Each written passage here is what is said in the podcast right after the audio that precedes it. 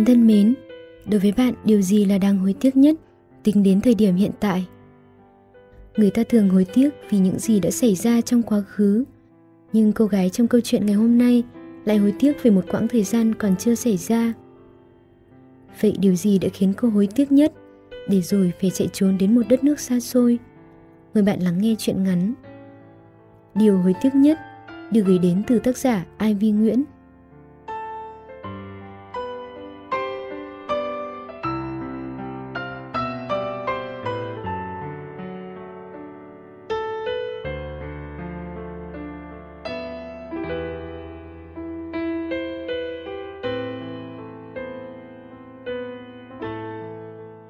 Điều hối tiếc nhất trong cuộc đời bạn là gì? Ông xếp người nước ngoài đột nhiên hỏi tôi như vậy. Sau khi tôi đã xuất sắc trả lời hết các câu hỏi phỏng vấn thuộc chuyên ngành của mình, đó vốn dĩ chỉ là một câu hỏi màu mè thêm vào mà thôi. Tôi có thể dí dỏm trả lời rằng không được ông lựa chọn cho công việc này sẽ là điều hối tiếc nhất của tôi. Nhưng cuối cùng, tôi mỉm cười nhợt nhạt và nói cho ông ấy một đáp án khác. Đó là đáp án đầu tiên xuất hiện trong đầu tôi. Ông sếp đã ngạc nhiên khi nghe tôi trả lời và có thể đã nghĩ rằng tôi hiểu sai câu hỏi. Vì có ai lại đi hối tiếc một quãng thời gian còn chưa xảy ra? Chỉ có tôi biết, tôi đã nghe rõ ràng câu hỏi và cũng thành thực trả lời. Mùa thu năm ngoái, trước sự nghi ngờ của tôi về độ nhạy và độ đặc hiệu của que thử thai lên tới đỉnh điểm và trước khi tôi tin vào lời khẳng định của tay bạn thân là bác sĩ sản khoa rằng vợ chồng tôi rất khó để có con, thì cái que thử thai thứ N cũng nảy lên được hai vạch. Lão xã nhà tôi đã mừng như phát điên ngày hôm ấy, và dĩ nhiên tôi cũng vậy. Gần 10 năm yêu đương và một nửa trong số đó là số năm kết hôn. Phải đến bây giờ chúng tôi mới có cảm giác tình yêu của mình đã cán tới một cái đích mới. Tôi còn nhớ, tối đó, lão xã dù gì hỏi tôi Em bé lớn bằng nào rồi nhỉ? Tôi cười to đáp lại. 8 tuần thì bằng hạt ngô chứ mấy? Có điều hôm sau đi khám Bác sĩ nói đứa bé khỏe Nhưng nó nhỏ hơn một xíu So với những đứa bé cùng tuổi. Lão xã tiêu nghỉu bảo. Gọi nó là vừng nhé Vì nó có lớn được bằng hạt ngô như dự kiến đâu. Nhưng tôi chừng mắt cảnh cáo lão. Nhanh thôi Nó sẽ lớn bằng bạn bằng bè thế nên chúng tôi gọi đứa bé là Ngô. Dù sau này nó có ngây ngô hiền lành và quê quê như cái tên của nó cũng được, chúng tôi chỉ hy vọng nó có thể khỏe mạnh như những đứa trẻ khác mà thôi. Khi Ngô lớn hơn một chút, vượt qua kích thước hạt ngô và nhắm mục đích to bằng bắp ngô thẳng tiến, thì bác sĩ nói Ngô rất yếu. Muốn giữ Ngô, tôi cần phải hạn chế mọi hoạt động. Đêm đó, lão xa đã xoa lưng vào bụng tôi rất lâu mới nói – Em à, nghỉ làm đi. Mình anh đi làm, nhưng anh hứa sẽ chăm sóc tốt cho em và Ngô. Tôi đã nghĩ thật nhiều, thật kỹ và cuối cùng gật đầu, quyết định ngày ngày ở nhà, nằm trên giường và đọc mấy cuốn sách về sự phát triển của thai nhi, cũng như cách chăm sóc trẻ nhỏ. Khi Ngô 13 tuần, chúng tôi đi siêu âm lần thứ tư. Tôi và lão xã đã không giấu được nụ cười khi bác sĩ nói tình trạng thai nhi rất tốt có điều đứa nhỏ hay xấu hổ như ba của nó và ưng bướng như mẹ của nó. Vì thế mà nó cứ chìa lưng về phía máy siêu âm, khiến cho ông bác sĩ vốn là bạn thân của mẹ nó tốn đến 30 phút, vẫn chẳng soi ra được nó là trai hay gái. Nhưng chẳng hiểu sao tôi và lão xã lại có niềm tin mãnh liệt vào việc nó sẽ là một đứa bé gái. Sau hàng tuần tranh cãi, cuối cùng tên của đứa bé đã được chọn vì nó sinh ra vào mùa hạ và vì tên đệm của ba nó có một chữ Xuân, mẹ nó có một chữ Thu, nên cái tên nó được chọn là Hạ Anh. Mùa hè tới, khi nó ra đời sẽ là mùa hè đáng nhớ cho nó và cho cả gia đình nhỏ bé của nó. Chỉ tiếc rằng, một ngày đầu xuân, khi lão xã đang cố gắng đi làm vì muốn một cuộc sống tốt hơn cho đứa bé và tôi, còn tôi đang học cách quấn tã cho trẻ sơ sinh từ một đoạn băng video thì cơn đau ập đến. Nó nhanh đến mức Mặc dù tôi đã chuẩn bị vô cùng kỹ lưỡng cho tình huống này, vẫn không thể cứu vãn được. Tôi đã ôm chặt lão xã mà òa khóc khi bác sĩ nói với chúng tôi bốn chữ. Xin lỗi anh chị. Cơn đau thể xác hành hạ tôi hai ngày hai đêm, nhưng nỗi đau trong tim không dừng lại ở đó. Lão xã ôm tôi, thì thào với tôi khi tôi khóc đến mức muốn ngất trong tay lão. Em còn có anh mà. Ừ, tôi có lão, nhưng hạ anh của chúng tôi thì sao? Từ bệnh viện trở về, tôi thẫn thờ đi loanh quanh trong căn hộ của mình. Chẳng còn đứa bé, tôi chẳng cần học cách chăm sóc trẻ sơ sinh, thôi cả việc may vá mấy món đồ cho trẻ nhỏ và dừng đọc những cuốn sách về mẹ và bé. Tôi bỗng thấy mình chẳng có việc gì để làm, vô dụng một cách đáng thương. Trái đất vẫn quay, dù tôi và lão xã có đau khổ đến mấy. Và hạ anh của chúng tôi có đáng thương đến mức nào thì thời gian vẫn lặng lẽ trôi. Tôi biết điều ấy, nhưng bản thân lại không có động lực để bước tiếp. Trái tim tôi còn chìm đắm trong đau thương. Em còn có anh mà. Lão xã nói đúng, thật may là tôi còn có lão. Lão đã ở bên tôi, chăm sóc tôi, an ủi tôi, dù rằng nỗi đau lão cảm nhận được cũng chẳng hề ít hơn tôi. Nhìn tôi ngày một tiểu tụy và chán trường, lão xã lén lút gửi hồ sơ của tôi tới một vài nơi. Đó cũng là lý do tôi có mặt ở cuộc phỏng vấn này. Tôi được chọn, lẽ dĩ nhiên vì kiếm được ai có thể trả lời xuất sắc hơn tôi. Chỉ có điều, cầm tờ giấy trúng tuyển trên tay, tôi ngẩn người nhìn bầu trời phía trước. Gió lồng lộng, thổi tung mái tóc khiến tôi giật mình. Mùa hè đang đến rồi sao? Mùa hè này tôi sẽ tới một nơi thật xa, vì công việc vừa mới nhận được. Lão xã thì bắt đầu cho một dự án kinh doanh mới. Chỉ có hạ anh bé bằng của chúng tôi sẽ không có mùa hạ nào dành cho nó. Tôi chợt nhận ra cả tôi, lão xã và đứa bé đều đã bỏ lại sau lưng điều hối tiếc nhất cuộc đời mình. Mùa hạ năm nay, dù nó còn chưa kịp tới,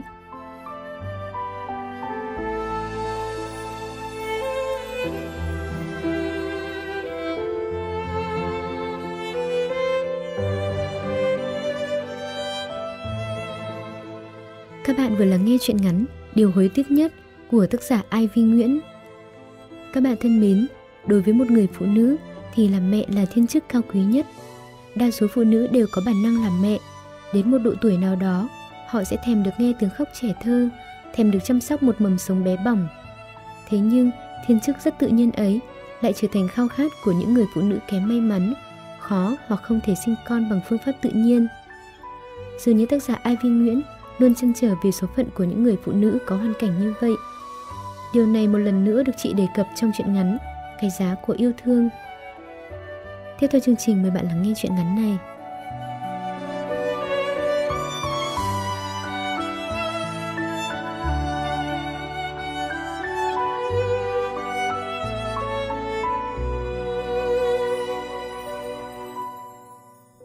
Kỳ nghỉ đầu tiên sau khi đi du học Tôi chán muốn chết. Bạn bè không về nhà cũng đi du lịch, cả ký túc xá chỉ còn mỗi mình tôi. Chồng gọi điện, dặn dò ra ngoài đi dạo nhiều vào, đừng có rú rú trong nhà. Nhưng đi dạo một mình thì có gì thú vị. Vì không có anh đi cùng, em mới rú rú trong nhà đấy. Tôi đã một mình vượt qua mùa đông dài lạnh giá. Ban đầu cứ ngỡ là không thể chịu đựng được.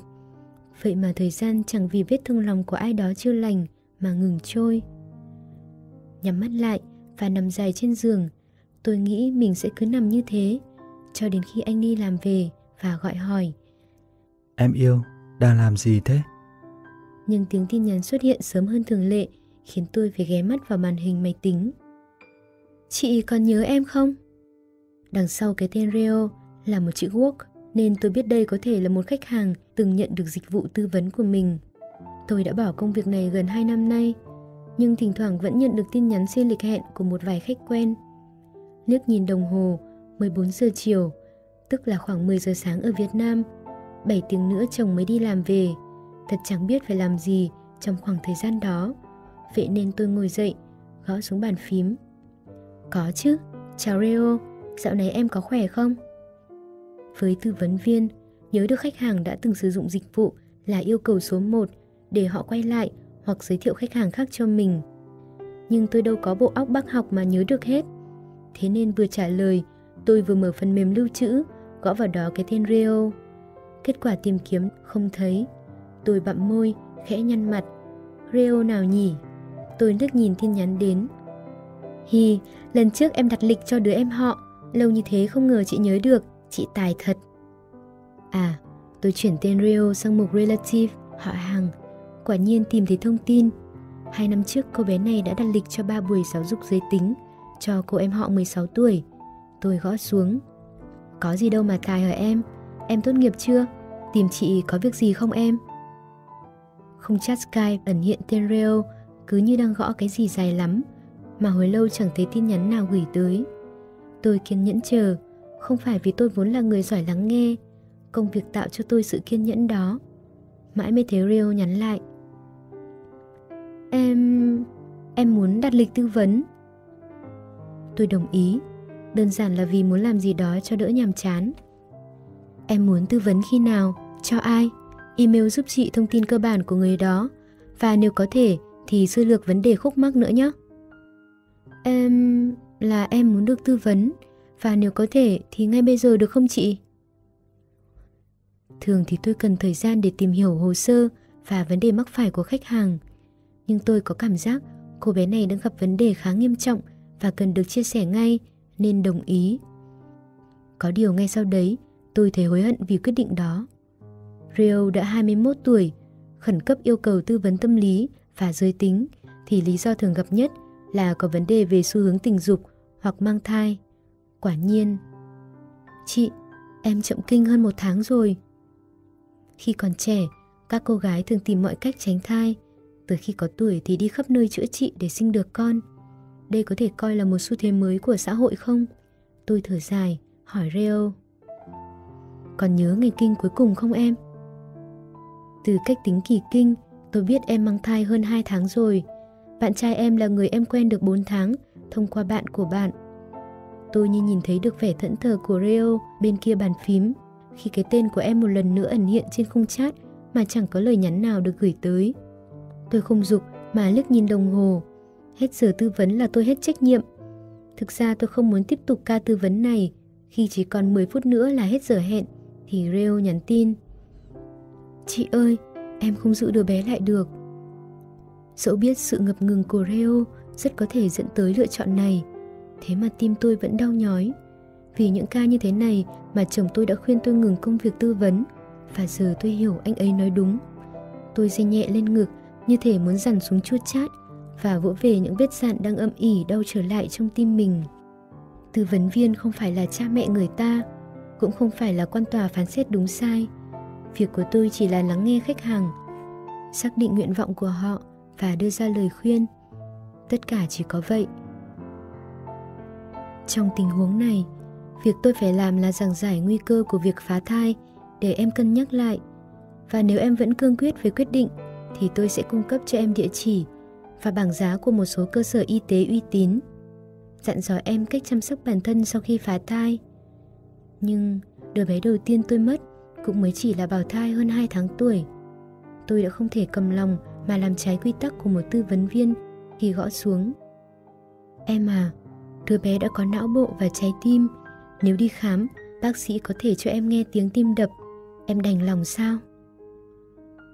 Rio không trả lời. Tôi vào đầu bứt tóc một hồi, rồi gửi Rio mấy file thông tin về dịch vụ y tế và chăm sóc sức khỏe, rồi tắt máy tính. Cố gắng lắc mạnh đầu và lầm bầm mãi một câu. Chỉ là một khách hàng mà thôi, chỉ là một khách hàng mà thôi. Với một người mong con thấy đỏ con mắt như tôi thì những cuộc tư vấn kiểu này thật sự quá sức chịu đựng. Tôi đã hai lần mang thai nhưng không thể làm mẹ. Lần sảy thai đầu tiên, tôi đã nhận ra được sự khác thường bởi bản thân có hiểu biết nhất định với y học nên đã đi khám rất nhiều nơi. Cuối cùng, vợ chồng tôi nhận được chẩn đoán không thích hợp về mặt di truyền. Đơn giản có thể hiểu là chúng tôi đều bình thường về vẻ bề ngoài nhưng có những khiếm khuyết trong bộ gen.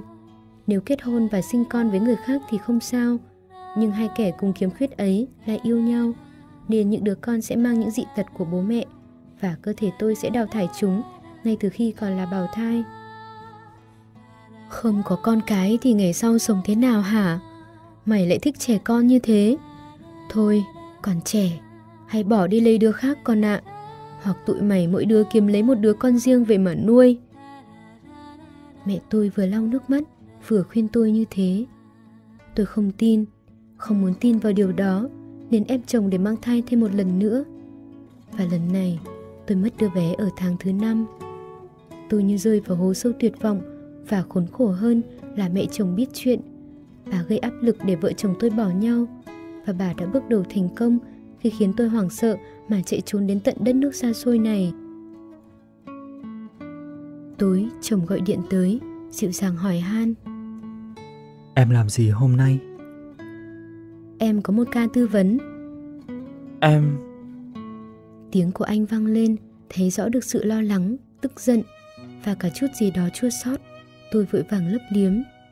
Thôi nào, anh làm như ai tìm đến em tư vấn, cũng là để phá thai ấy. Chỉ là một ca tư vấn cũ, xin vài lời khuyên thôi. Em cũng sẽ không tiếp tục công việc này nữa, hứa mà. Anh thở phào bảo. Thế thì được. Mắt tôi hoe đỏ. Người đàn ông thương yêu và quan tâm mình tới mức này, làm sao tôi có thể buông tay đây? Tôi day day cái mũi cây xè, chịu anh vài câu. Dù đã yêu nhau và làm vợ chồng nhiều năm, nhưng chúng tôi vẫn có thể thủ thỉ nói chuyện hàng giờ như hồi mới yêu. Mức độ hòa hợp về tính cách của chúng tôi lớn đến vậy, vì sao về di chuyển lại đối nghịch nhau cơ chứ? Nói chuyện với chồng xong, tôi hơi bất ngờ khi nhận được email của Rio. Tôi phân vân một lúc mới mở ra xem.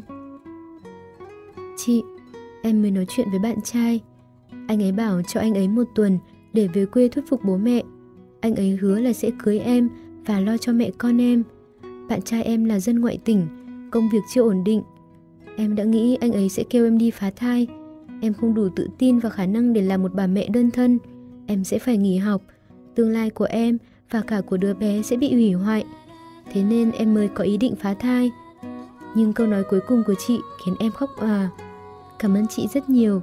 Nhờ chị em có dũng cảm để nói chuyện với bạn trai, có dũng cảm để lựa chọn giữ lại đứa bé. Tôi nở nụ cười, trái tim cho thấy ấm áp lạ thường.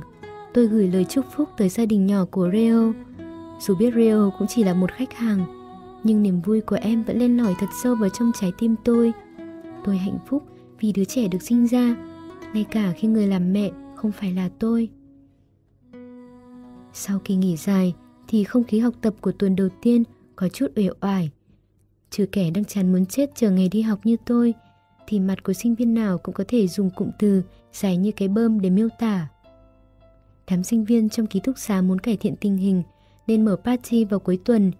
Tôi cũng định tham gia, nhưng cuối cùng đổi ý vì nhận được email chuyển tiền và đặt lịch hẹn trước bữa tiệc nửa tiếng. Vì bận rộn cả ngày lên trường nên tôi không kịp check mail. Theo quy tắc, nếu tôi không email xác nhận thì buổi tư vấn đặt lịch sẽ hủy. Nhưng tôi cảm nhận được có điều gì đó không ổn và tôi không nỡ để Rio phải đối diện với nó một mình. Tên của Rio ẩn hiện ở mãi không chat, nhưng lần này tôi nhận được tin nhắn và nó rất dài. Gã bạn trai của Rio sau một tuần về thuyết phục gia đình đã mất hút, trụ trọ cũng chuyển đi mất. Tự block Facebook và tắt điện thoại. Rio chưa từng về nhà anh ta nên chẳng biết đi đâu mà tìm. Bạn bè anh ta thì không ai đủ thân thiết để cô thăm hỏi. Mà dường như anh ta cũng đã nói gì đó với họ nên tất cả đều tránh mặt Rio. Cái thai trong bụng Rio đã sang tháng thứ ba và em hoàn toàn tuyệt vọng. Ông trời rất thích trêu đùa em chị ạ. Cứ lôi em lên thiên đàng rồi ngay sau đó đẩy em xuống địa ngục. Nick của Rio tắt ngóm đèn khi tôi còn chưa đưa ra một lời tư vấn nào cả. Em ấy thực ra cần một người lắng nghe mình thôi, còn quyết định làm gì thì ngay từ đầu em đã có. Tôi đưa tay sờ bụng. Nơi này tôi đã từng có hai đứa con của riêng mình. Chỉ tiếc rằng tôi chẳng thể giữ được chúng. Giá như Reo biết, với tôi, sinh mạng của những đứa trẻ quan trọng tới mức nào. Tôi nhắn với chồng là đi dự party, nên anh ấy cũng không gọi tới. Vì thế, tôi có thể ôm chăn bật khóc một mình trong suốt buổi tối. Nửa đêm tôi dậy vì tiếng tin nhắn Sky trên điện thoại. Người gửi là Rio. Chị, em ở bệnh viện rồi. Em muốn nghe tiếng tim thai một lần. Bác sĩ nói là thai đôi chị ạ. À. Chị ơi, em... Ngón tay tôi run bắn khi lướt qua các tin nhắn. Tôi chẳng có tư cách gì khuyên em giữ hay bỏ, nhưng tôi không thể cầm lòng khi đứng trước sinh mạng không chỉ là một mà là hai đứa trẻ. Em nên về nhà cho tĩnh tâm lại đã, đừng vội làm gì dại dột. Tôi nhắn cho Reo như thế, dù biết rằng chẳng dễ dàng gì em mới có quyết tâm tới bệnh viện. Bây giờ ra về, tới khi nào em mới đủ dũng cảm để quay lại. Nếu là một tư vấn viên chuyên nghiệp, tôi nên hỏi em. Em muốn thế nào? Quyết định của em là gì? Và trong tình huống này, tôi đã biết câu trả lời. Lời khuyên của tôi là phải nhắm mắt, thư giãn và chịu đau một lần rồi thôi. Càng kéo dài thì khi phá thai, cơ thể em càng mất thời gian phục hồi và ảnh hưởng tâm lý tới em càng nặng nề hơn. Nhưng những lời ấy, sao tôi có thể nói được? Chồng tôi nói đúng, nghề này chẳng hợp với tôi. Rio đã nghe lời khuyên và trở về nhà, còn tôi ôm gối thức trắng một đêm. Sáng hôm sau, tôi viết mail cho Rio. Rio à, chị có lời này không phải với tư cách một tư vấn viên mà với tư cách một người phụ nữ. Đó là sinh mạng của hai đứa trẻ đấy. Xin em hãy suy nghĩ cẩn trọng. Chị có quen biết một số trung tâm tình thương. Nếu em quyết định sinh chúng ra, chị sẽ giúp em liên hệ để chúng có thể nhận được bố mẹ nuôi tốt nhất. Hãy cho chúng một cơ hội được nhìn thấy ánh mặt trời, được không em? Rio không trả lời email ấy của tôi. Tôi chuyển khoản lại số tiền Rio đã trả cho phí tư vấn, cộng thêm một số tiền nữa, vì tôi biết em khó khăn về tài chính và tôi không xứng đáng nhận tiền khi chưa làm tròn vai trò của tư vấn viên. Rio nhắn lại tức thì. Vì sao chị chuyển tiền cho em? Tôi đã bình tĩnh lại và hiểu dù có nói gì thì tôi không thể sống hộ Rio được. Cuộc đời Rio là của cô ấy. Quyết định của Rio phải do chính cô ấy lựa chọn, thế nên tôi đã nói. Nếu em muốn bỏ, thì dùng số tiền ấy tới một trung tâm y tế có chất lượng để giảm thiểu di chứng sau khi phá thai. Còn nếu em muốn giữ lại, thì giúp chị mua tặng tụi nhỏ bộ quần áo mới. Tôi biết Rio đã đọc tin, nhưng em ấy không nhắn lại. Dù biết nhiều khả năng Rio sẽ không thay đổi quyết định, nhưng tôi vẫn mang một hy vọng mỏng manh và đợi chờ em ấy liên lạc lại. Vì nếu phá thai, vấn đề được giải quyết, em sẽ chẳng cần tôi nữa. Còn nếu lại tìm tới tôi, nghĩa là Rio cần sự giúp đỡ từ tôi cho hai đứa trẻ. Nhưng mọi chuyện chẳng như tôi mong muốn. Hai tuần sau, khi đang nói chuyện với chồng, tôi nhận được email của Rio. Tuần trước em đã tới bệnh viện. Chị có thể mắng em là con quỷ độc ác, không có nhân tính, vì em cũng cảm thấy bản thân mình như vậy. Nhưng em làm vậy vì em cũng là một đứa con nuôi. Cuộc sống ở trại trẻ mồ côi khủng khiếp thế nào, chị không tưởng tượng nổi đâu. Em đã sung sướng vô cùng khi được nhận nuôi, ai cũng nói đó là bố mẹ nuôi tốt nhất. Và quả thực, những ngày tháng sau đó của em vô cùng tốt, nhưng nó chấm dứt khi mẹ nuôi em mang thai. Họ bắt đầu ghẻ lạnh em. Khi em đậu đại học, họ nói lo học phí cho em 4 năm, nhưng đổi lại đừng quay về nhà nữa. Em cũng muốn những đứa bé này được nhìn thấy ánh mặt trời, nhưng em không muốn chúng sống khổ sở như em.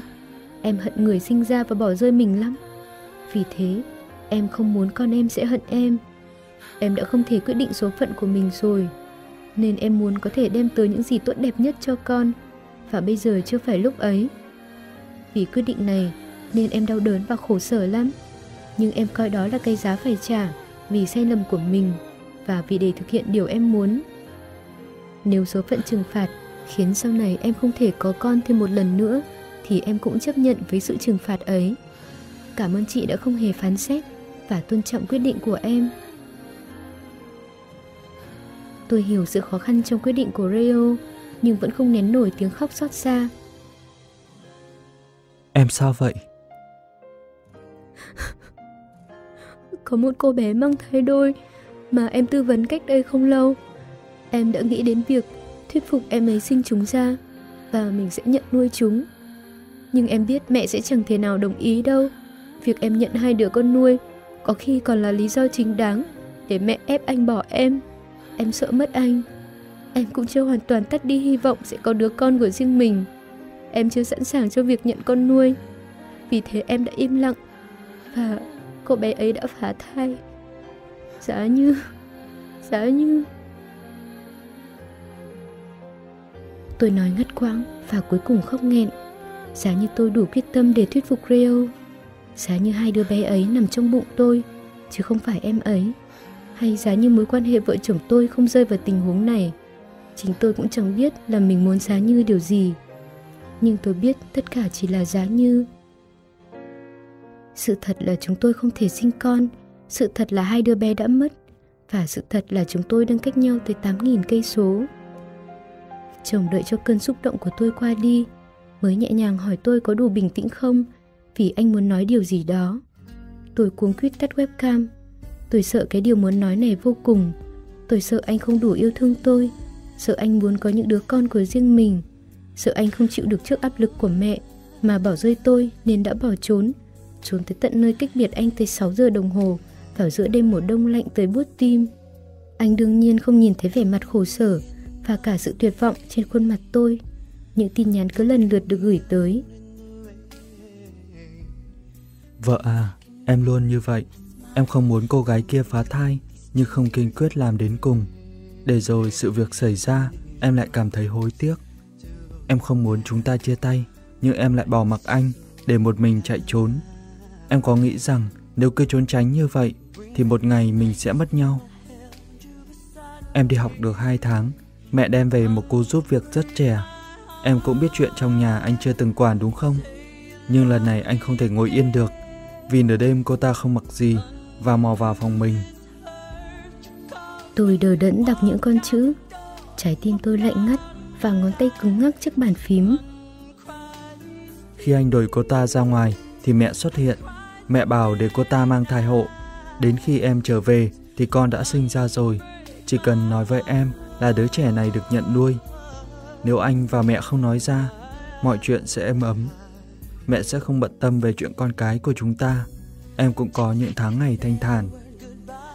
Sau khi mất con và trước khi đi du học, nhìn em chẳng còn chút sức sống nào mà vẫn ngày đêm bị mẹ chỉ chết, tim anh đau lắm. Không giấu vợ, anh cũng bị lung lay, cũng bị thuyết phục, nhưng rồi anh không làm được. Lừa dối em trên chính chiếc giường của vợ chồng mình, đánh liều với tình yêu của chúng ta, anh không làm được. Vợ à, anh không thể bỏ mặc mẹ, nhưng tin tưởng anh được không? Anh nhất định sẽ không bỏ rơi em, và xin em cũng đừng bỏ rơi anh. Anh đã nhiều lần tự nhủ, coi việc không có con là cái giá cho việc mình được ở bên nhau. Tuy cái giá đó quá đắt, nhưng anh chấp nhận. Anh không muốn mất em. Em à, chẳng lẽ để bên anh, em không thể trả cái giá đó sao? Vợ à, đừng chạy trốn nữa. Học xong về với anh em nhé. Nước mắt lăn dài trên má. Tôi tháo kính lau hoài không hết. Những giọt nước mắt này ấm nóng và như keo dính nhẹ nhàng hàn gắn trái tim đang nứt toác của tôi. Tôi đưa tay chạm vào những con chữ trên máy tính một cách tỉ mẩn, như đang chạm vào má của chồng, người đàn ông duy nhất tôi yêu. Tôi khao khát có đứa con của riêng mình và sợ hãi trước những lời cay nghiệt của mẹ. Nhưng cái giá dù có đắt hơn, tôi vẫn muốn trả vì tôi yêu anh.